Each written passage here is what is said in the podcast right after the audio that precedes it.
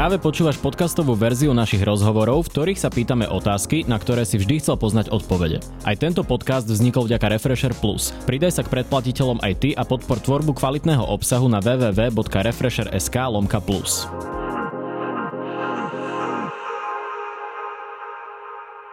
Vítajte vo Face to Face, v relácii, kde začneme pri politike a skončíme pri lifestyle. Mojím dnešným hostom je predseda vlády Slovenskej republiky a líder hnutia Oľano Igor Matovič. Vítajte. Ďakujem pekne. Na začiatok ma napadlo, že nie, že face to face, mask to mask.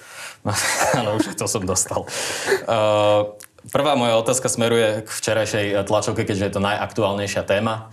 Vy ste oznámili uh, z celoplošného testovania sa stal akýsi celoplošný screening podstate nová fráza. Moja prvá otázka je e, pri tých pravidlách, aké ste tam určili, ako relevantný bude epidemiologický test, ktorý môže byť starý aj 10, aj 13 e, dní na to, aby nám niečo povedal? Tak podstatné je to, aby e, v podstate každý človek, ktorý rôznym spôsobom a z rôznych dôvodov má nejakú mobilitu, to znamená najmä teda tí ľudia, ktorí chodia do práce, tak aby aspoň raz za ten čas v tom regióne prešli testom tých najlepších okresoch, najlepších z tých najhorších tej prvej polovičke stačí raz a v tých ostatných to bude zrejme teda opakovanie až do tej, dokedy sa tá situácia tam nezlepší.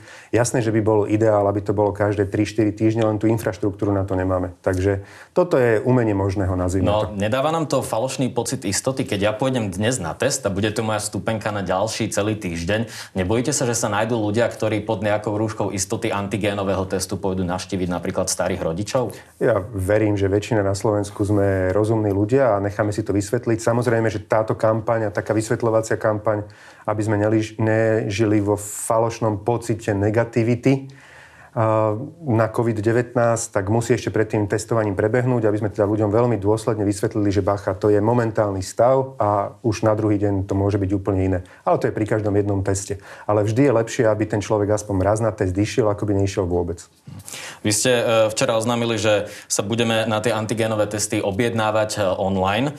Momentálny stav, napríklad keď sme skúšali tesne pred reláciou v Bratislave, sú všetky tie miesta kompletne vybukované. Predtým tá stránka nefungovala vôbec. Tak a, ako to je? Opraví sa to? Alebo čo toho môžeme očakávať, keď už prvý deň je problém sa vôbec dostať na taký test?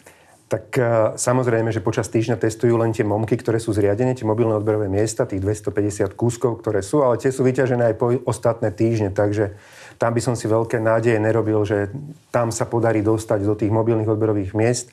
Podstatné je to, čo zriadia starostovia primátori počas víkendu. Tam bude pretestovaných 80-70 ľudí, ktorí budú chcieť ísť na test. A máte vytvorenú takú, bude vytvorená taká infraštruktúra, že zaručíte, že sa nebudeme tlačiť v radoch v minusových teplotách, lebo aj to je to, čoho sa ľudia boja, že už to není také ako v novembri. Je horšia epidemiologická situácia a je horšia aj počasie.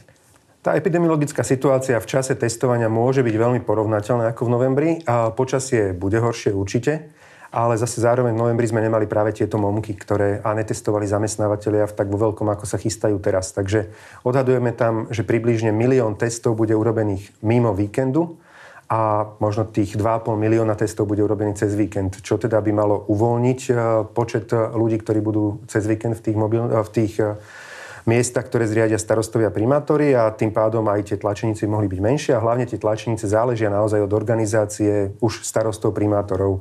Ja osobne by som išiel na tvrdo podľa ABCD, dať si to po nejakých dvoch, troch hodinových slotoch, že teraz idú od písmenka A do písmenka D. Ale to sme skúšali v tom novembri, že? práve, sme že boli svetkom obrovských hrád pred tými miestami. Práve, že sa to neskúšalo, že to bol iba taký nejaký pokus a každý si v podstate išiel podľa svojho. Niekde išli podľa ABCD, niekde išli podľa ulic, najmä v tých dedinách sa to dá, ale hlavne v mestách si myslím, že treba buchnúť po stole a povedať, že toto je systém a potom sa ten záujem rozloží v čase. A verím, že teda na druhej strane aj rôzne objednávkové systémy. Vidíme to, že tá samozpráva, že niekde sú ľudia šikovní viac, niekde menej a si tie príklady dobrej praxe existujú a keď si odpozerajú aj tí ostatní od tých, kde to funguje, tak nakoniec to prebehne o mnoho hladšie, ako to prebehlo v novembri. Hmm. Ale to samotná myšlienka toho celoplošného testovania na celom Slovensku. Moja otázka je, a čo sa pýtajú aj všetci odborníci, že e, prečo nechcete testovať iba v tých e, rizikových regiónoch, tak ako nám to kričí kričia všetci odborníci, ktorí varujú pred tým eh, celoslovenským celoplošným testovaním. Dvakrát ste použili slovičko, že všetci. Všetci odborníci. Figu Borovu. Odborníci, všetci. s ktorými som uh, rozprával, tak, tak aby môže, som bol presnejší, ale sú byť. tam aj ľudia z vášho ústredného krízového štábu. Povedal mi to či už pán Vysolajský, alebo matematik Richard Kolár. Ja som dnes zavolal pánovi doktorovi Vysolajskému. A to, ten telefonát prebehol asi tak, sme sa pozdravili a potom sa ho pýtam, že pán doktor, vy ste pediatr, že? Uh, áno. Ak by vám teraz prišlo 10 detí a každý tých 10 detí by ste mali zrazu na starosti a každý by mal nejaký papier, že ho niekto vyšetril. Jedného vyšetril lekár v Albánsku, druhého v Rumunsku, ďalšieho v Polsku, v Maďarsku, Rakúsku, na Slovensku a zrazu vy by ste boli za nich zodpovední. Spolahli by ste sa na tie papiere, ktoré vám prišli spolu s tými deťmi, alebo by ste si ich vyšetrili znova vy, aby ste vedeli, v akom stave sú? Určite by som si ich vyšetril ja. A presne o tomto je ten celoslovenský screening. Lebo máme rôzne merania cez antigenové testy, cez PCR testy, ale niekde sú k dispozícii odberové miesta, niekde je ich e, viacej, niekde ich je menej, tam, kde, je, tam, kde sú dlhé rady, odradíte veľmi veľa ľudí, tým pádom sa nedá na to spolahnuť. Potom máme ďalšiu, možno taký kľúč, na základe ktorého by sme vedeli urobiť rebríček bezpečných a menej bezpečných regiónov, čo sú počty hospitalizácií z toho daného okresu.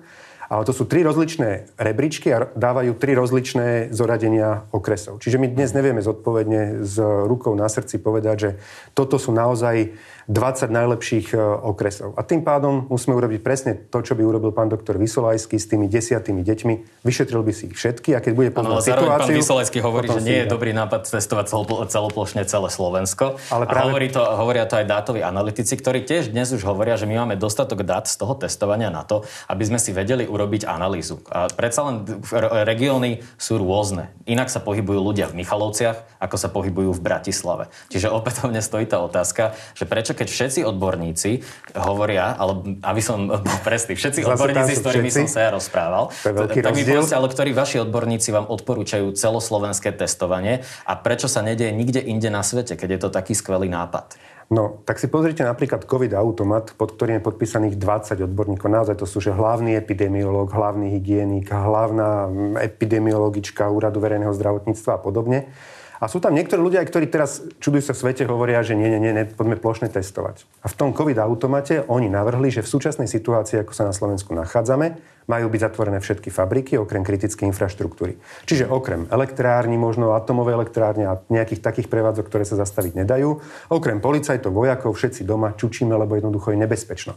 A my teda vlastne hovoríme, že toto si myslia tí odborníci, toto prejavili do, uh, tento svoj názor do COVID automatu a my hovoríme, nebuďme blázni, nezavrime celú ekonomiku, nezničme si, nezrujnujme firmy a to by sme mm-hmm. spôsobili aj taký domino efekt v Európe a poďme vymysleť niečo, čo je o stupeň nižšie v tom COVID automate. A čuduj sa svete, v tom COVID automate o stupeň nižšie v tej bordovej farbe je, že všetci sa musia povinne testovať raz za týždeň.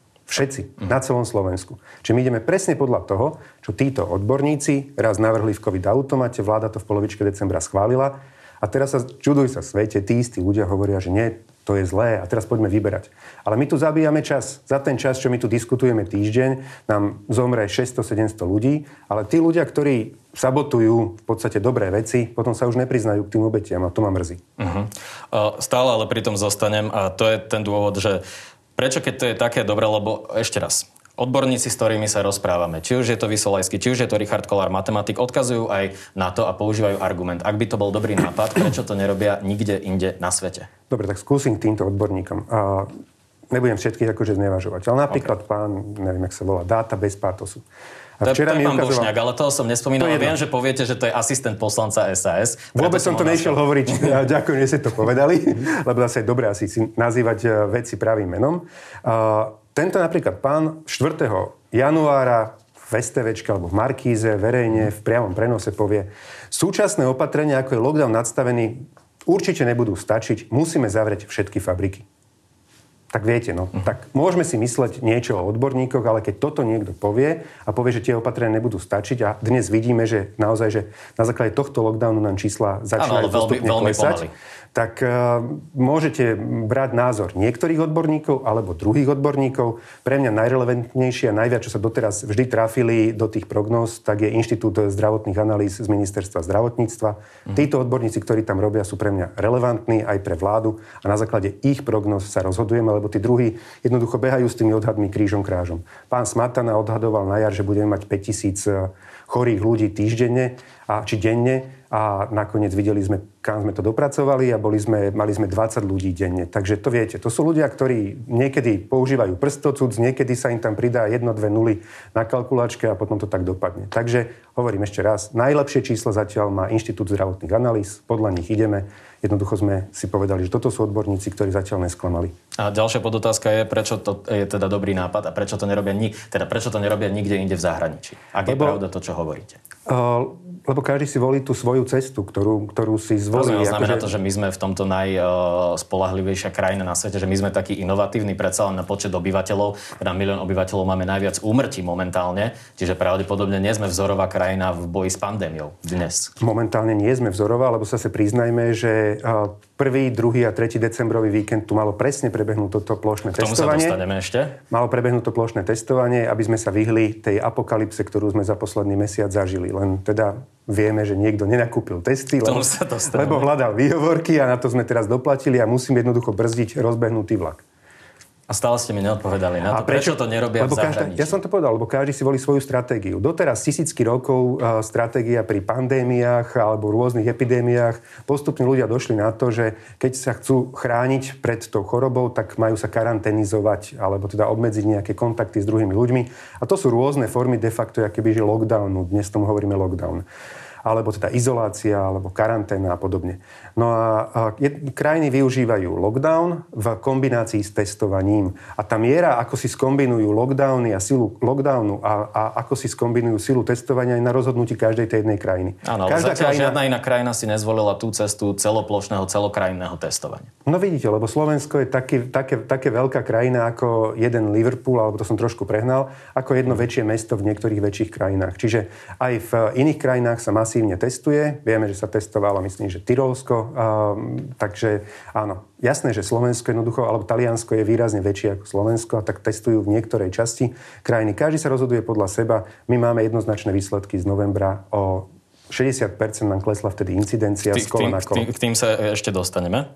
Ďalšia vec sú ale zdravotníci. Tí bijú na poplach už vyše mesiaca, že máme preplnené nemocnice. A na mieste je otázka, či je vhodný čas, aby sme časť z nich vyhnali na odberné miesta.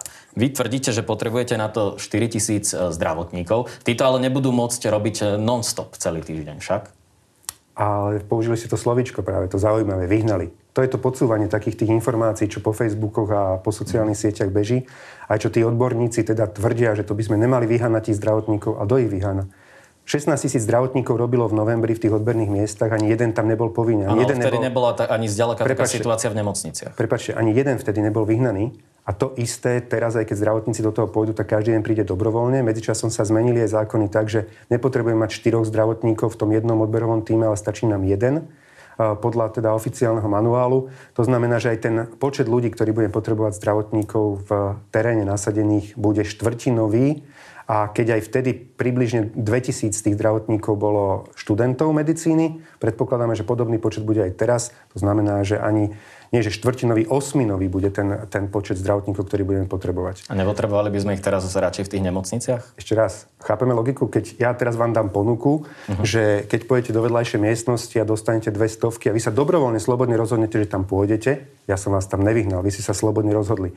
A toto je to isté, ten istý prístup aj k tým zdravotníkom. Takže nestražme tým, že my teraz budeme, neviem čím, so zbraňou v ruke naháňať zdravotníkov na odberné miesta. Nie. Každý jeden tam pôjde dobrovoľne a keď tam jednoducho zdravotník nepríde, to odberové miesto fungovať nebude. Uh-huh.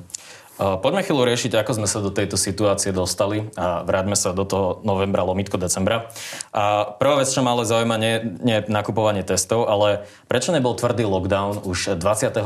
decembra, keď už e, vtedy dlho e, byli všetci zdravotníci na poplach, e, že to nezvládajú. A nechali ste vtedy otvorené aj lyžiarske strediska napríklad. Lebo politika je umenie možného. Nebudem sa vyhovárať, ale jednoducho tak to je. Strana za ľudí navrhovala od 17. decembra, aby sme aby sme sprísnili pravidla, alebo teda aby sme zaviedli lockdown. Esk, uh, Saska hovorila o 21. Politika umení možného znamená priemer medzi tými dvomi číslami bol 19. a myslím, že to bola sobota. Takže jedni navrhovali skorej, druhí navrhovali neskôr. A dohodli no fakt je taký, že vy tú Sasku viete prevalcovať na vláde, keď chcete. A v tomto prípade, keďže chceme, aby tie, čím väčšia zhoda vo vláde, tým väčší rešpekt možno zo strany ľudí voči tým opatreniam, tak sme chceli, aby to bol konsenzus. Aby sme sa mohli postaviť všetci na tú tlačovú konferenciu a povedať, že áno, v tomto duchu pôjdeme. A keď horí je čas riešiť takto politiku? To nie je o politike. Ešte raz, keď príjmete rozhodnutie, kde prevalcujete jedne, jednu politickú stranu a tá vám bude z boku vykrikovať, ako ona s tým strašne nesúhlasí, to, čo robí Saska 10 mesiacov, mm. o to menej ľudí bude dôverovať tým opatreniam. Čiže v podstate Figu Borovú vám pomôže, že príjmete tvrdšie opatrenia, keď vlastný koaličný partner ich bude sabotovať, bude ľuďom hovoriť, že to je blbosť, on s tým nesúhlasil, lebo jednoducho ľudia to nebudú dodržiavať. A potom tým pádom je lepšie spraviť e, dohodu všetkých strán, aj možno na jemnejších tých opatreniach, ale mať podporu všetkých strán celej koalície. Uh-huh. A zase na druhej strane, keď si pozrieme ten lockdown, ten lockdown zabral počas eh, tých vianočných sviatkov a Nového roka, lebo my sme prudko rástli takto hore a potom sme tri no, týždne v podstate sme zostali stáť. nič nedialo. Potom sme mesia, či tri týždne zostali de facto stať, lebo zo 7 tisíc priemerkov sme vstupovali do toho lockdownu, 7 tisíc sme vystupovali. Tým, že potom sme sprísnili uh, tie opatrenia, tak nám to začalo aj klesať. Uh-huh.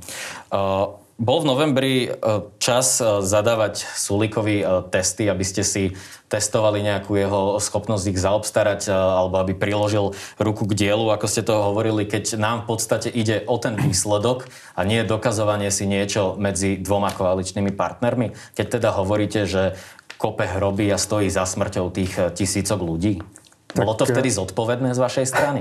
Ako zodpovedné? Tak bude niekto minister, hospodárstva je tam so všetkým, čo k tomu patrí. Uh-huh. Je subjekt verejného obstarávania, to znamená, môže nakupovať takto testy. Ide pri pandémii aj ide o ochranu ekonomiky, lebo vieme, že čím viac ochránime zdravie životy, tým viac si normálne ľudia žijú a ekonomika funguje. Čiže keď chceme chrániť firmy, aby mohli, mohli zamestnávať ľudí alebo jednoducho mohli fungovať, tak musíme ochrániť aj, aj teda životy a zdravie. A sme sa spoločne zhodli na vláde, aj Richard Sulik s tým súhlasil, dobre, nakúpim tie testy nám verejne slúbil, áno, budú do prvého decembrového víkendu nakúpené ano, testy a zrazu potom tým, že prišlo nesprávne zadanie a potom nastala handrkovačka počas toho, ako ľudia zomierali v nemocniciach, že kto mal dať aké správne zadanie. No, bohužiaľ, to boli také výhovorky, lebo uh, aj prvé testy, ktoré sa nakupovali, kupovala správa štátnych hmotných rezerv, kde je nominant SAS a patrí to pod ministerstvo hospodárstva. Len pán Rudolf už odmietol druhýkrát nakupovať testy, tak logicky to skončili na, skončilo na ministerstve hospodárstva. Nemal by to sme... logicky skončiť na ministerstve zdravotníctva, keď sa jedná o nákup antigénových testov? Ešte raz, keď správa štátnych hmotných rezerv patrí pod ministerstvo hospodárstva, čiže podriadená organizácia, keď povie a člen SAS povie, že on už nekúpi testy, tak to skončilo na ministerstve hospodárstva, lebo sú zodpovední za svojho nominanta. Skončilo to tam a Richard Sulík povedal, nakúpim testy. Na 1. decembrový víkend budú nachystané a môžeme plošne testovať. Všetci sme sa na to spolahli. A potom sme videli len 7 týždňov výhovoriek. Áno, 7 týždňov výhovoriek má dopad, že to bude okolo 4 tisíc mŕtvych ľudí úplne zbytočne a 1 miliarda eur ekonomické škody, ktoré zaplatíme všetci my spoločne. Ak je Sulik zodpovedný za tie smrte, tak je na mieste za tie smrť tých tisícok ľudí, ako vy hovoríte. Prečo ešte ministrom? No, lebo si myslím, že je dobré, aby tam zostal, aby, aby sa zodpovedal voči tomu, že toto som spôsobil. Tak zodpovedať 7... sa za to znamená, že by mal byť odvolaný, nie? To znamená zodpovednosť, že jeho akcie majú mať aj následky. Áno, ale v prvom rade by každý z nás, keď teda sme v niečom rozdielný od zvierat, tak mali by sme mať svedomie. A svedomie hovorí, že keď som za niečo zodpovedný, za takéto niečo, tak odstúpim aj sám, zbalím si švestky a jednoducho no, skovám sa Ale on na... neodstúpil a vtedy na... má nastúpiť manažera. Vy, eventu... vy ste zodpovední za tú vládu. Vy de facto ste priznali na tlačovej konferencii, že vaša vláda nechala zomrieť 4 tisíc ľudí, lebo on je iba člen vašej vlády. A preto sa všetci pýtajú, či na mieste nie je manažerské rozhodnutie. Ak je niekto zodpovedný za smrť tisícov ľudí, prečo nezasiahne šéf, predseda vlády a neodvolá ho? Uh, viete, lebo keď sa vám potom niekto vyhráža, že keď ho odvoláte, tak uh, do mesiaca rozbije celú koalíciu a budú tu predčasné to, voľby. To on popiera, ale fakt je taký, že je pre vás stabilita vašej koalície dôležitejšia ako životy tých ľudí, ktorých on tvrdíte, že zabil? No, tie životy tých ľudí nevrátim, bohužiaľ. Áno. Ale touto koalíciou, že dokážem zabezpečiť jej rozpad, alebo zabraním jej rozpadu, ktorým sa teda strana SAS vyhráža, keď odvolám Sulíka, tak dokážem zabezpečiť to, že tu nezomrú ďalší ľudia, alebo ne, jednoducho nebude tu to, čo sme tu videli posledných 12 rokov. Uh-huh. Čiže áno, mňa mrzí tých 4 tisíc životov, samozrejme, ale chcem, aby sa k tomu postavil pán minister hospodárstva čelom. Aby si dal ruku na srdce a povedal si, že či tých 7 týždňov výhovoriek za to stálo, aby sme toľkoto životov zbytočne vlastne obetovali za to, že si niekto niečo dokazoval. Lebo on tu tvrdil 7 týždňov, že sa to nedá nakúpiť priamo a nakoniec to nakúpil priamo. A nakoniec to nakúpil priamo od dopredu vybranej firmy. Takže jednoducho to, čo tu na konci decem- novembra hovoril, sa nedá, na konci decembra zrealizoval a tak to kúpil. Ale hovorím, je to jeho zodpovednosť a ja viem, Richardovi by asi vyhovovalo najviac, aby som teraz ho vyhodil a spravil Nie, tak ono je to logické vyústenie toho, že keď obvinujem svojho ministra z tak brutálne vážnej veci, že stojí za smrťou tých ľudí, tak je fakt na mieste otázka, že prečo ten človek ešte stále je minister, prečo necháte toho podľa vás vraha sedieť v ministerskom kresle. Lebo takto by ste mohli povedať na každé, každé pochybenie vášho člena vlády, že ja chcem, aby tam zostal a aby znášal tie následky. To znamená, že každý minister je neodvolateľný potom. Takto ešte raz zopakujem, nechcem sa opakovať. Keď vám raz niekto odkáže, že ak Richarda vyhodíš, ano. tak ver tomu, že do mesiaca rozbijeme a to, tú koalíciu. A, to sa... a zároveň, keď viete o tom, že to urobili pred desiatými rokmi v Radičovej vláde, tak uh, si poviete, že teraz dobre. Uh, urobím z neho martýra. No, na konci v Radičovej voľbách, vláde mal na číslo prepačte, na to, aby tú vládu zhodil. Ako, ju, ako ich má dnes? Uh, takže rozbije klub za ľudí, uh, kde už má dohodnutú polovičku ľudí, že pôjdu potom s ním. A urobil by to. Jednoducho, čiže, čiže, máte by to takéto. čiže máte v ľudí poslancov, ktorým neveríte a sú nelojálni a boli to, by ochotní rozbiť koalíciu. Ja nie som zodpovedný za túto stranu, ale toto sú ale informácie... Ale ste zodpovedný za vládu ako tak. Toto sú informácie, ktoré mám k dispozícii a vlastne ak by takýmto spôsobom rozbil koalíciu a zároveň viem, že to urobil bez ohľadu na následky pred desiatými rokmi, urobí to aj teraz. Ktorí by to boli poslanci si, zo za ľudí? A to ja vám budem hovoriť, si myslíte, nie? Ja si myslím, že stačí si tak verejne, verejne si... verejnosť vedieť, kto sú tí údajní zradcovia v koalícii, nemyslíte si? To ste ich pomenovali vy tak, ale akože si myslím, že treba, treba si pozrieť aj mediálne nejaké výstupy niektorých ľudí, e, možno aj z tejto politickej strany a budete vidieť, že, že kto má akú lojalitu voči tejto vláde a koalícii. Mm. To, je, e, to ale stále platí za predpokladu toho, že uznávame ten narratív, že keby tie testovanie prebehli, tak by sme sa do tejto situácie nedostali. Ale dnes už opakovane sa vrátim po miliónty krát k tým odborníkom. Všetkým, všetkým odborníkom si ktorí, povedať. Ktorí, ktorí tvrdia, napríklad dnes som sa rozprával s pánom eh, Richardom Kolárom, s matematikom, ktorý spochybňuje ten 60-percentný eh, pokles eh, počas toho novembrového testovania a jeho skúška správnosti je aj to, že v niektorých regiónoch aj po tom plošnom testovaní naďalej stúpali alebo stagnovali čísla hospitalizovaných a že jediné, čo ste dosiahli tým znížením toho, že to kleslo 60% je to, že tí ľudia, ktorí boli doma, ktorých ste zachytili ako pozitívnych, zostali doma. Čo na to vy hovoríte? že každý človek, kto ani nemusel mať a nemusí mať neviem koľko titulov z matematiky, keď sa pozrie na ten graf, tak vidí pravdu. Jednoducho, takto sme rástli hore Ano, a tým, že sme urobili plošné testovanie, tak sa to takto zlomilo. Jednoducho išli by sme no, do neba. Zlomil sa počet pozitívnych zachytených tými testami a on to vysvetľuje tým, že tí ľudia, ktorí prepačte. boli zachytení, zostali doma a jeho skúška správnosti, ako som hovoril, je počet hospitalizácií, ktorý sa v niektorých regiónoch, ako je napríklad v Nitre, nemenil, ale uznáva, že sa to samozrejme zmenilo na tej Orave napríklad. Jasné. Čiže keď chceme si vyťahovať teraz e, zo, zo 79 okresov, si vybereme tie okresy, kde nám to vyhovuje, tak urobíme to, čo urobil pán Kolár a povedeme potom na tom spochybňovať výsledok na celom Slovensku. My sme urobili na celom Slovensku. Na tom celom Slovensku, síce sme ho neopakovali na celom, iba vlastne na 45 okresoch sa zopakovalo druhé kolo uh-huh. a potom už iba vybraté dediny a, a obce, tak bolo vidieť, že približne z 2000 pacientov sme klesli na 1600. Ale dotedy sme takto rástli, aj pri pacientoch a zrazu sme klesli. A jednoducho len človek teda asi, čo neštudoval matematiku, to tam vidí a človek teda, čo má pár titulov z matematiky, to tam nevidí, lebo jednoducho hrá no, tak politiku. človek, čo má pár titulov z matematiky, asi bude vedieť lepšie do grafov ako my dvaja, nie? Áno, ale keď zároveň hrá politiku, ako, ako pro koho prospech hrá pán Richard Kolár, matematik, politiku, neviem no, o tom, že bol. prospech, môžete si pozrieť tie politické vyjadrenia a keď si prejdete ich eh, postupne eh, rad radom, tak uvidíte v prospech, koho vlastne sa snaží eh, tie svoje vyjadrenia podsúvať, podsúvať ľuďom a takto manipulovať s verejnou mienkou. Nie, Ešte raz je... hovorím, mm-hmm. najlepšie dáta. A a Kolár sa na ne absolútne nechytá, ani ten druhý, zabudol som ten pán, Bošnák sa na ne nechytá. Najlepšie dáta, najlepšie predikcie, ktoré zatiaľ na Slovensku odborníci mali, tak je to Inštitút zdravotných analýz, tzv. IZA z Ministerstva zdravotníctva. Podľa nich sa riadíme. A, a tí druhí môžu mať... Za rezortný, ešte raz, že vašich ľudí, ktorých si nanomidujete do svojho rezortného uh, domu dátového, tak budete uprednostňovať pred tými, ktorí sú nezávislí a uh, komentujú to bez toho, aby sa museli niekomu zavďačiť však. Prepačte. Ešte raz, ja hovorím najlepšie odhady, najlepšie dáta, ktoré mali.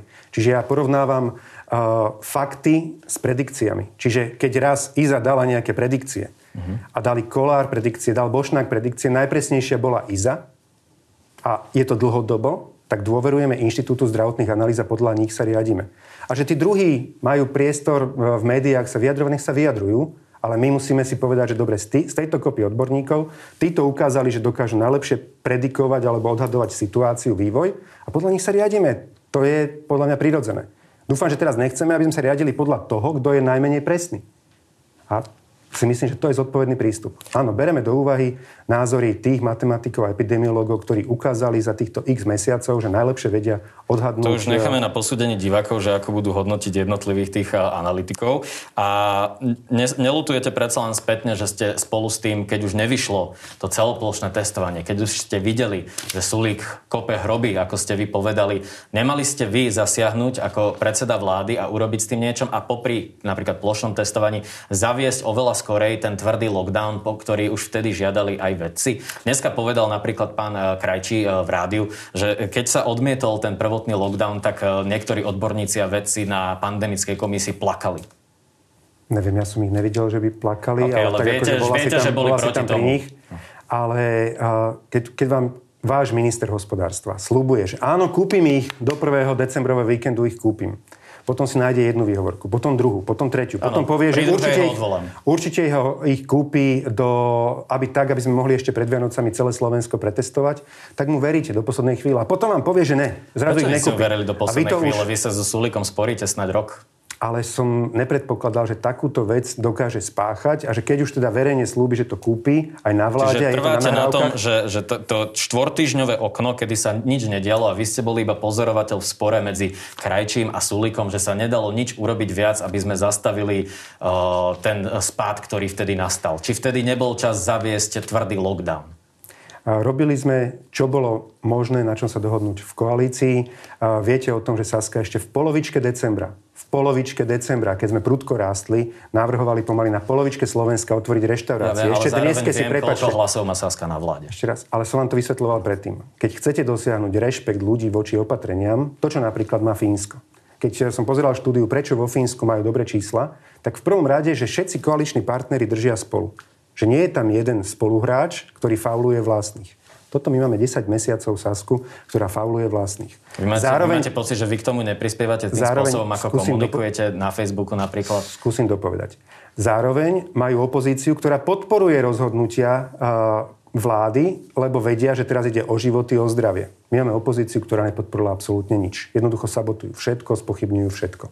Zároveň majú prezidenta, ktorý podporuje tú vládu.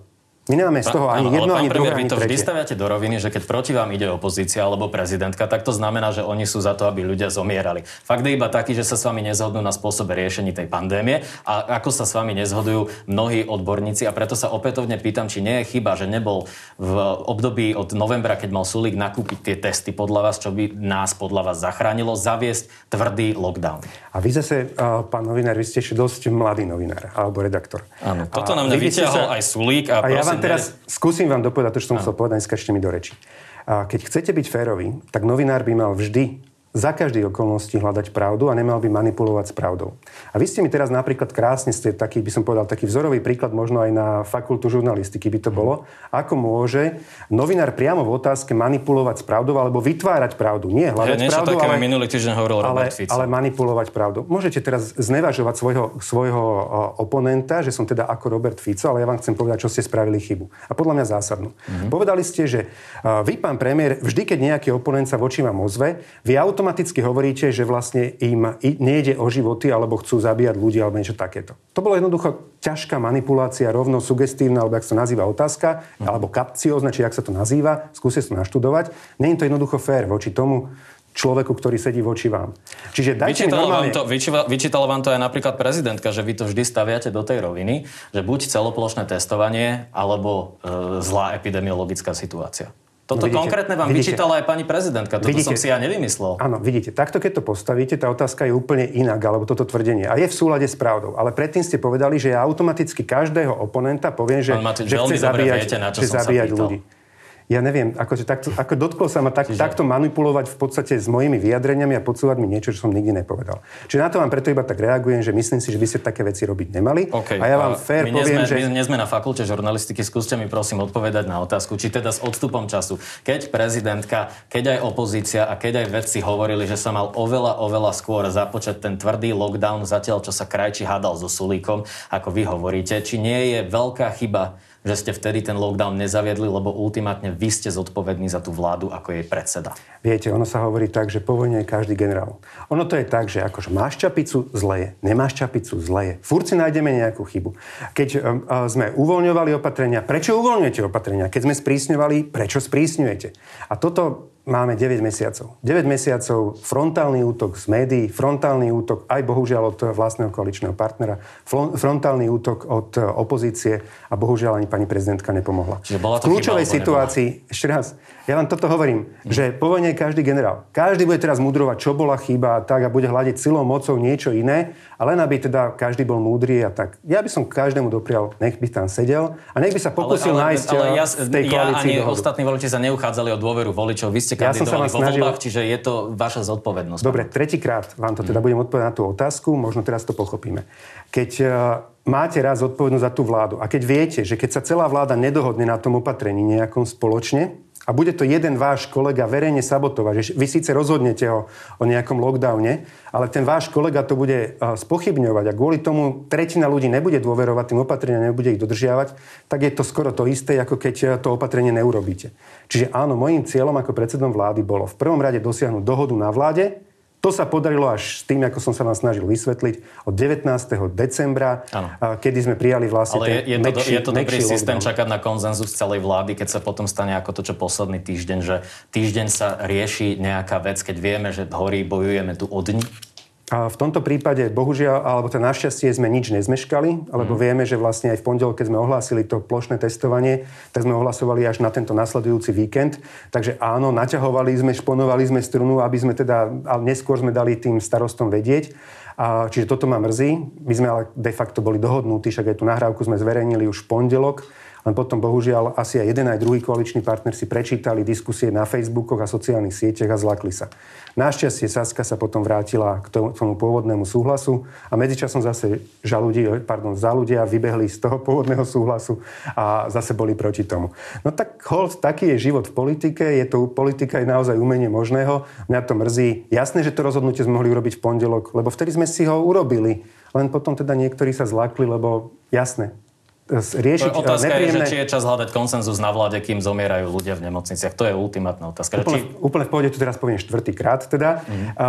Keď nenájdete konsenzus a jeden potom a dáte priestor koaličnému partnerovi, ktorý to bude spochybňovať, Áno, tak jednoducho to, nebude mať taký rešpekt a nepomôže to veci. Dobre. Takže môjim cieľom je nachádzať ten konsenzus. Dobre. Dneska poslanec Peter Cmorej za SAS povedal na Facebooku, neviem, či ste videli jeho status, ale v podstate povedal, že ste podmienili novelu zákona, ktorá by udelovala pokuty nemocniciam za neoprávnené očkovanie. Dúfam, že som to správne povedal, že ste to podmienili pádom vlády. Je to pravda? Petra Cmoria nepoznám, priznám sa. Je, viem, je to poslanec že, Viem, že to, to meno som poznal a viem, že je poslanec za Sasku. Určite nebol na žiadnom takom rokovaní a jednoducho toto je ťažká lož. Uh, áno, je pravda, že na rokovaní na koaličnej uh, rade tam pani Anna Zemanová, čo je predsednička poslaneckého klubu SAS, hovorila, jak toto oni budú vetovať, jak toto budú vetovať, jak toto budú vetovať. A vtedy som jej povedal, že prosím ťa, Anka, buď už ticho. Ktoré aj sme zostali to... pritom, nie je to pravda podľa vás, hej? Nie, chcem to iba trošku vysvetliť. Povedal som, prosím ťa, už buď ticho. Áno, Nekúpili ste tie testy v decembri, kvôli vám tu zomreli 4 tisíc ľudí. Riešime tu peklo na zemi, ktoré tu momentálne zažívame v nemocniciach. Uh-huh. A skúste, prosím vás, už teraz chvíľku buď tichuč, eh, byť tichučko a rešpektovať názor aj tých druhých koaličných partnerov a nie, že vetujeme toto, vetujeme toto, vetujeme toto. Jak slečna niekde na trhovisku. Toto som povedal a povedal som, že keď toto sa bude opakovať do budúcna, nemám problém do budúcna kľúčové veci aj spojiť s hlasovaním o dôvere vlády. Taká to je pravda. Okay. Dúfam, že už posledná otázka ku covidu, ale bude sa aj toľka, troška dotýkať. A to je téma papalašizmu. Uh, tá rezonuje v poslednej dobe aj kvôli pánovi Holému, ktorý dostal z nejakých dôvodov výnimku, aby nemusel absolvovať test po návrate z Veľkej Británie. Je tu aj Boris Kolár, ktorému stále doznieva jeho kauza v nemocnici. Vy ste s vašim hnutím išli do volieb ako protikorupčné hnutie a papalašizmus má ku korupcii blízko minimálne emočne. Aký signál to podľa vás vy vysiela a či práve toto nepodkopáva tú dôveru vo vládu, ktorú teraz potrebuje, aby ľudia dodržiavali tie opatrenia. Určite, že to sú hlúpe chyby, ktoré, ktoré sa stali. Takisto hlúpa chyba je, ja neviem, že sa Dominika Cibulková Áno, ale tak ona není ktorá... vo vašej vláde, to vy akože... Ja viem, ale Hej. spomínam to k tomu, že teda vlastne zbytočne vytvárame taký obraz, že vlastne je tu niekto, nejaká kasta ľudí, ktorí sú uprednostnení a potom, áno, nevytvára to samozrejme, že dobrý obraz, hoci teda niekto je v tom menej viny a niekto viac, ja si myslím, že aj Boris, keď sa dostane zdravotne z toho, tak možno vysvetlí tú svoju kauzu a, a ľudia budú mať zrazu trošku iný názor, tak na keď sa, keď sa ukáže, no. ukáže skutočná pravda, ale hovorím, ja to nechcem riešiť miesto neho, to sú, to sú, to sú jeho problémy, ktoré si vyrieši si myslím, že statočne sám. Ale jasné, že to nepomáha uh-huh. veci. Samozrejme, že to nepomáha veci, ale jednoducho niekedy sa takéto hlúposti dejú, bohužiaľ. Uh-huh. Uh... Už sme dúfam skončili s koronou, čo sa týka tohto rozhovoru. Prejdeme na chvíľku k téme špeciálneho prokurátora. Jeden z kandidátov na špeciálneho prokurátora je Daniel Lipšic. A mňa by zaujímalo, prečo je v poriadku, ak niekto, kto s vami drel poslanecké lavice, istú dobu bol aj na vašej kandidátke, je spojený aj s hnutím Sme rodina. Prečo je v poriadku, aby e, bol Daniel Lipšic napriek jeho odborným kvalitám mohol byť špeciálnym prokurátorom?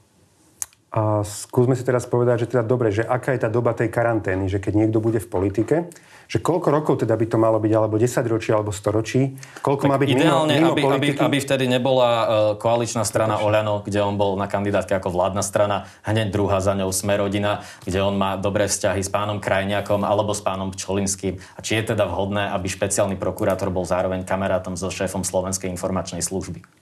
Skúste mi ukázať jeden jediný uh, zákon, v ktorom je napísané, že ja niekto nemá byť kamarátom ja len, s tým, či to je vhodné, lebo špeciálny prokurátor sa má javiť čo najviac nezávislý. Či sa nebojíte, že bude mať pán Lipšic možné konflikty záujmov? On predsa aj zastupuje veľa ľudí, ktorí majú živé trestné konania. No, pokiaľ viem, tak kandidujú štyria kandidáti. Keď ano. sa teda nemýlim, tak je to prokurátor Šanta, a potom prokurátor Špírko, Kysel. Kysel a Daniel Lipšic. Takže tu máme štyroch, si myslím, že vynikajúcich kandidátov. Nechajme, uvidíme, ako poslanec, poslanci sa v Národnej rade rozhodnú, koho si zvolia. Ja osobne si nemyslím, že automaticky politik, ktorý je 4,5 roka mimo politiky, a ktorý si odvádza špičkovú prácu pri zastupovaní klientov, tak automaticky by mal mať nejaký bilak na čele, že on vlastne v prípade, ak náhodou vyhrajú voľby ľudia, s ktorými sa pozná, tak on v živote ani nemôže kandidovať.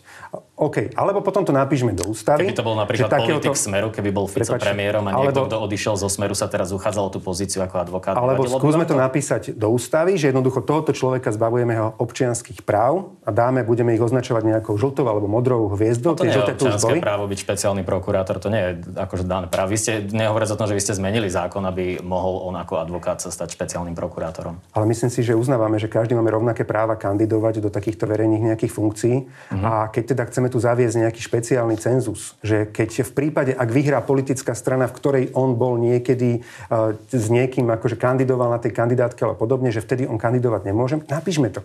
Však ste právnik, študovali ste právo, napíšte to, dajte návrh, ako to máme napísať do ústavy, že týchto ľudí zbavíme toho občianského práva že ich označíme tou hviezdou. Pán Matovič, ja sa iba pýtam, že či to nepôsobí, či to nemôže pôsobiť zle, keď bude človek, ktorý s vami bol v jednej politickej strane mať zároveň kontrolovať zločinnosť na Slovensku a tie najzávažnejšie trestné ale, činy. Ale ja iba vám zase sa snažím týmto aj takým zvláštnym spôsobom vysvetliť, že mali by sme sa správať v súlade s právom, v súlade s ústavnými právami a keď teda chceme povedať si, že tu má platiť niečo iné, tak to napíšme do zákonov a potom sa riadíme zákonmi.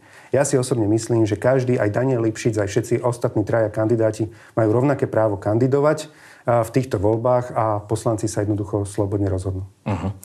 Uh, nakoľko nás sleduje veľa mladých ľudí, my sa to pýtame všetkých, čo tu máme v kresle. Jedna z ich uh, tém, ktorá ich zaujíma, je aj dekriminalizácia marihuany.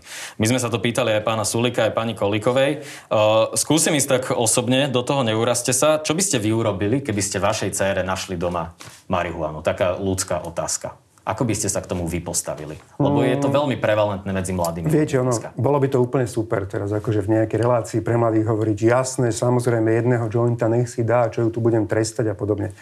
Ja osobne skôr by som išiel, alebo bol by som rád, aby, tá, aby ten trest bol čo najviac možno finančný, verejnoprospešné práce a niečo podobné také, aby tú verejnú hambu zažila, aby si to odrobila, aby to zistila, aby to nebol zápis možno teda v tom, tom trestnom registri, ale určite by som teda nebol za to, že však budeme sa s tomu správať, že dobre, dostaneš 20 eur pokutu a, a v pohode dievča daj si ďalšieho jointa.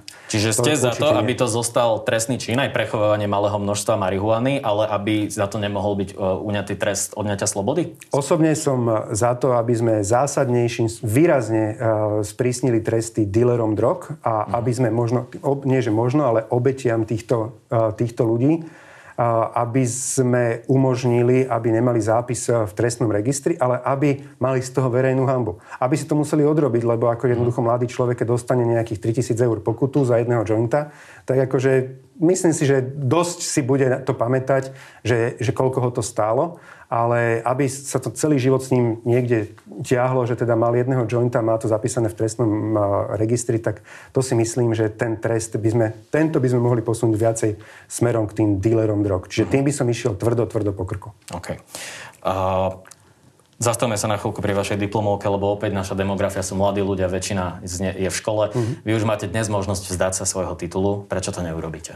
Lebo som si povedal, že nebudem hrať eh, hru, ktorú niekto tu rozohral, že, že keď už, tak potom buďme spravodliví a, a teda keď aj som v tom spolu s ministrom školstva, tak som povedal, že urobím presne to isté, naozaj presne to isté cez kopírák, čo urobí minister školstva, lebo pre mňa ten jeho názor je v, vo veciach vzdelávania smerodatný. Čiže keď minister školstva vyhodnotí, že do takéto situácie nie je vhodné sa vzdávať titulu, tak sa nevzdám. Keď vyhodnotí, že je to vhodné sa vzdať, tak, tak to Nie je to taká ja. jednoduchá poistka, keďže už Branislav Groling povedal, že sa nevzdá. Prečo vy ste tu boli ten, ktorý hovoril, že keď vám to zákon umožní, tak sa vzdáte. Pokiaľ viem, tak pán minister školstva ano, sa takto nevyjadroval. Ale zároveň som hovoril, že by som chcel, aby som mal možnosť si uh, opraviť diplomovku, na novo ju napísať, presne na tú istú tému, daňový systém a jeho vplyv na podnikateľské subjekty. A aby som si to urobil a aby som mohol v podstate si si dorobiť eh, to, čo som si teda niekedy odflákol.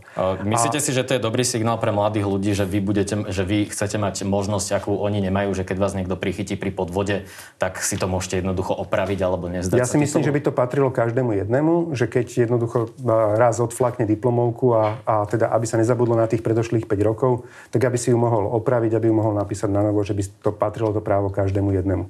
Bohužiaľ do zákona, ktorý sa menil na jeseň, sa to nedostalo a možno sa to tam dostane na jar alebo v lete, uvidíme. Uh-huh. ale myslím si, že... Ale trváte na tom, že nedávate to... zlý príklad mladým ľuďom, keď sa odmietate toho zdať? Možno, možno dávam zlý príklad mladým ľuďom, ale chcel som, aby som nemusel každému novinárovi odpovedať do nekonečna túto otázku. Povedal tak stačilo som... by sa zdať toho titulu, ako nie, ste povedali, nie, že stačilo, sa zdáte? Nie, stačilo to povedať, že teda urobím presne to isté, čo pán minister školstva, odtedy sa pýtajú pána ministra školstva. Novinária vedia, že v momente, ako sa on vzdá titulu, tak sa vzdám aj ja. Čiže a je to, to opäť násaska. A podstatné je to, že ja som v živote ten titul nepoužíval. Nikdy som si ho nikde nepísal iniciatívne, ešte aj na občiansky. Ani ja si nikdy nepíšem svoj titul iniciatívne, ale to neznamená, že som mal právo sfalšovať svoju diplomovku. A David, možno ste si ju kúpili, možno ste dali 500 eur, niekto vám ju napísal, síce je tam všetko tip-top, všetko tip-top citované, ale nikto v živote na to nenojde. Čiže ja vám to neviem dokázať, áno, mne to dokázali. Uh-huh. OK. Mne nemáte čo dokázať, lebo ja som si svoju diplomovku poctivo napísal. Nepoznám vám. Môžem vám veriť a môžem, nemusím vám veriť, ale dobre, verím okay. vám. Dobre. Toľko k tej politickej časti. Skúsme ešte prejsť tým takým lifestyleovým otázkam. Myslím si, že po takomto, takejto nakladačke tej prvotnej, že ani to nemá nejaký zásadný zmysel, ale skúsme, no. Skúsme. Uh, viacero politikov prezentuje na svojich sociálnych sieťach nejaké svoje hobby, ale vy až tak nie. Čo robí Igor Matovič, keď nie je predseda vlády? Keď nie je predseda vlády. Myslíte, keď som predseda keď, vlády, keď, keď, keď som, nie ste keď v práci, doma, keď máte voľný čas. A keď mám voľný čas, tak idem sa domov vyspať a najesť.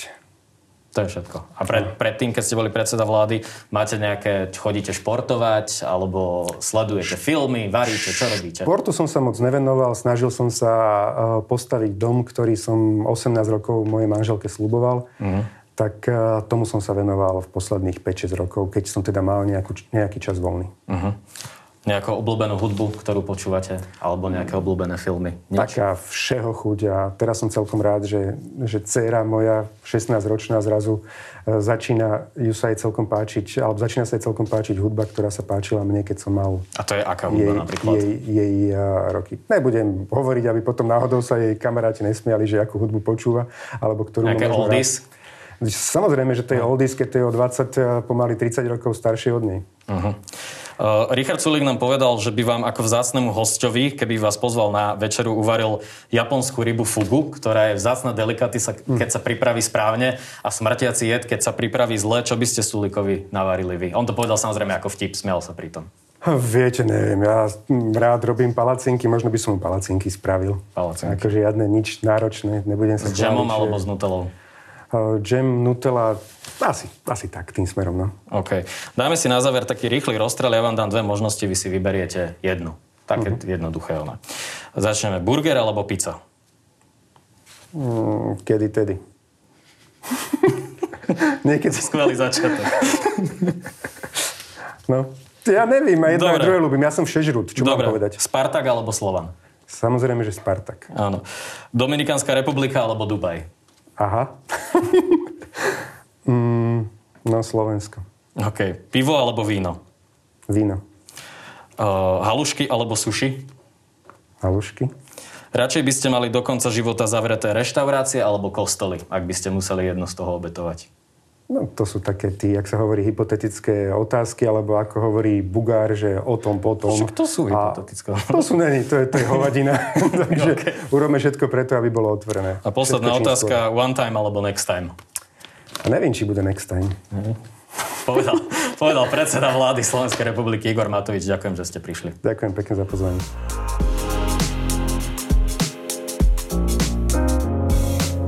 Počúval si podcastovú verziu Refresher rozhovorov. Nezabudni sa prihlásiť na odber tohto podcastu na Spotify alebo v apkách Apple a Google Podcasty. A samozrejme všetky rozhovory nájdeš na našom webe Refresher.sk.